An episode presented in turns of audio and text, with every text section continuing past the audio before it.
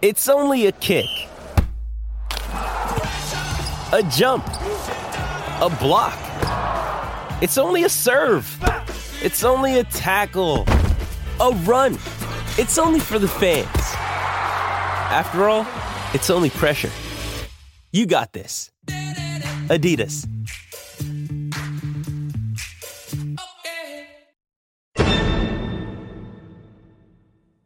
Welcome to History of College Football Podcast. I am Jay Abramson, and I will take you down a gridiron memory lane. The national champions, the teams, the rivalries, the conferences, the Heisman winners, the rankings. Today, we will discuss the college football history of the New Mexico Lobos.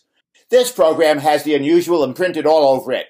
One unscored upon coach, one coach with a great two year stretch, one Hall of Fame coach, one blitz scheme to secure a stunning win, one frantic pace to secure a win, one third quarter collapse to derail a perfect season, five stellar teams, one undefeated unscored upon team, one Hall of Fame linebacker, one great defensive back, one longtime rival that predates statehood, one tale of two seasons, one roller coaster of a four game stretch, one game where fielding 11 players proved near impossible, one victim of perhaps the greatest six consecutive passes in college football history, and of course, one live wolf. First season, 1892. National Championship 0, Heisman Trophy winners 0, best coach. Walter McEwen, 1903 to 1904, four wins, no losses, and one tie, and won 90% of his games. In his two seasons as Lobo head coach, Coach McEwen's version of the Lobos were undefeated and unscored upon.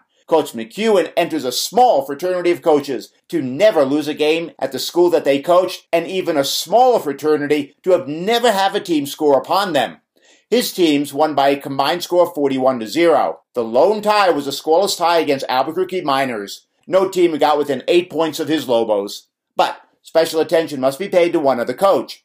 Ted Shipley, 1937 to 1941, 30 wins, 17 losses, and 2 ties, and won 63.3% of his games.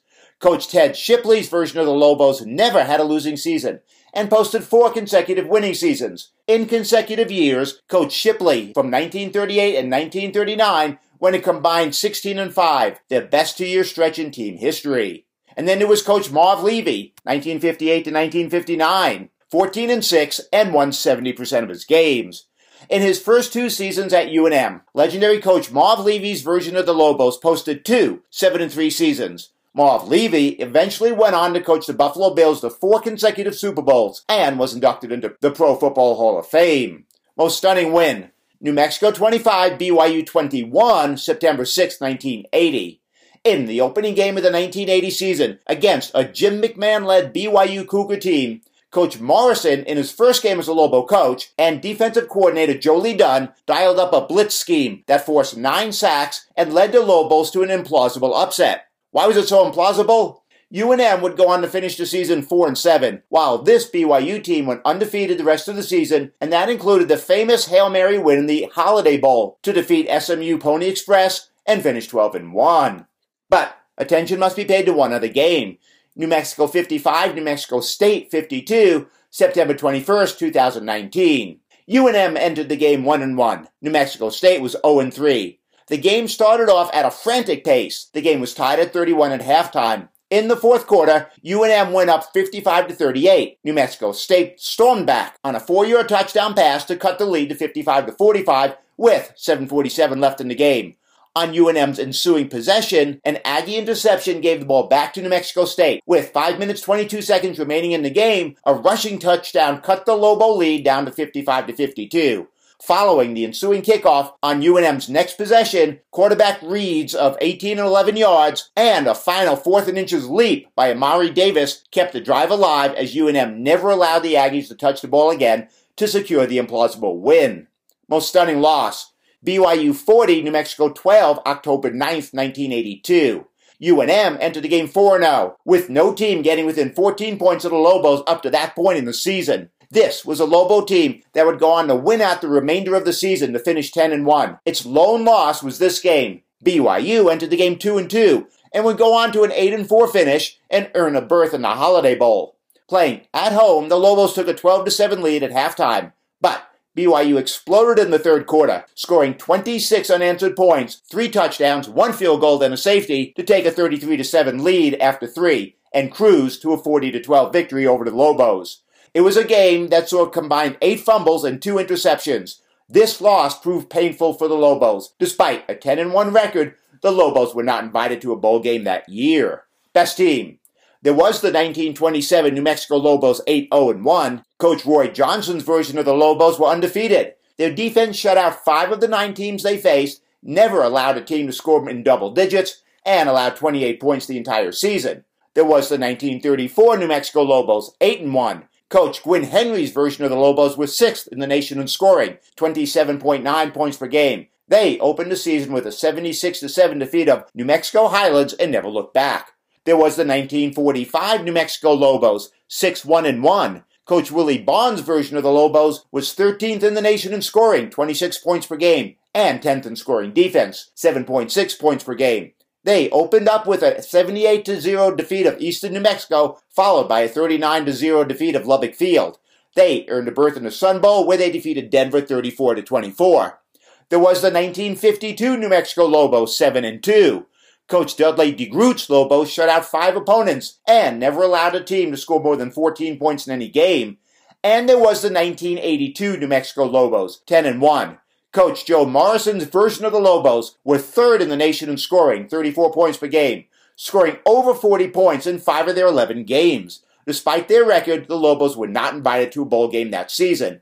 But we give the nod to the 1903 New Mexico Lobos 3 0 1. Coach Walter McEwen's version of the Lobos were undefeated and unscored upon, outscoring their opponents by a combined score of 30 to 0. The lone tie was a scoreless tie. No team got within 8 points of the Lobos that season.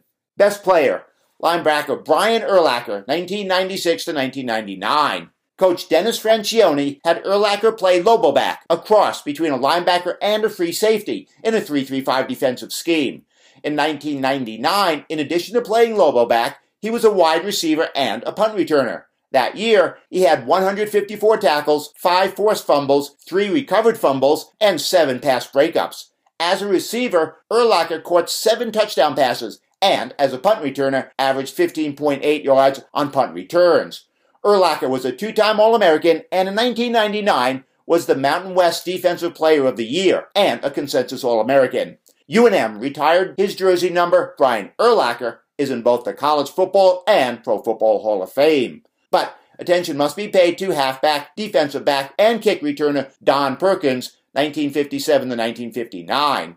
In 1958, Perkins led the nation in kick returns. Perkins set 12 school records. He was the first Lobo to have his jersey retired. Rival New Mexico State Aggies.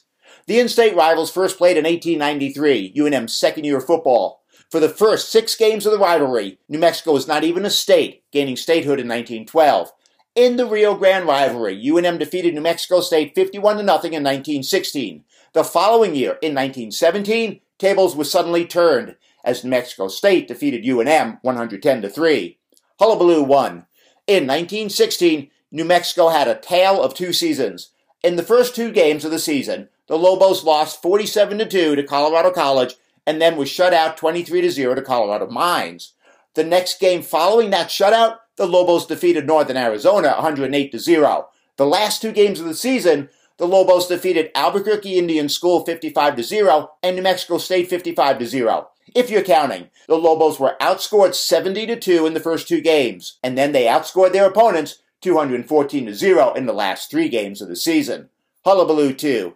In the 1923 season, the Lobos had a roller coaster of a four game stretch. They started the season with an 82 7 defeat of New Mexico Highlands. Then they lost to Denver 10 7. Then they defeated Montezuma College 75 6. Then they lost to West Texas State 21 8. Hullabaloo 3.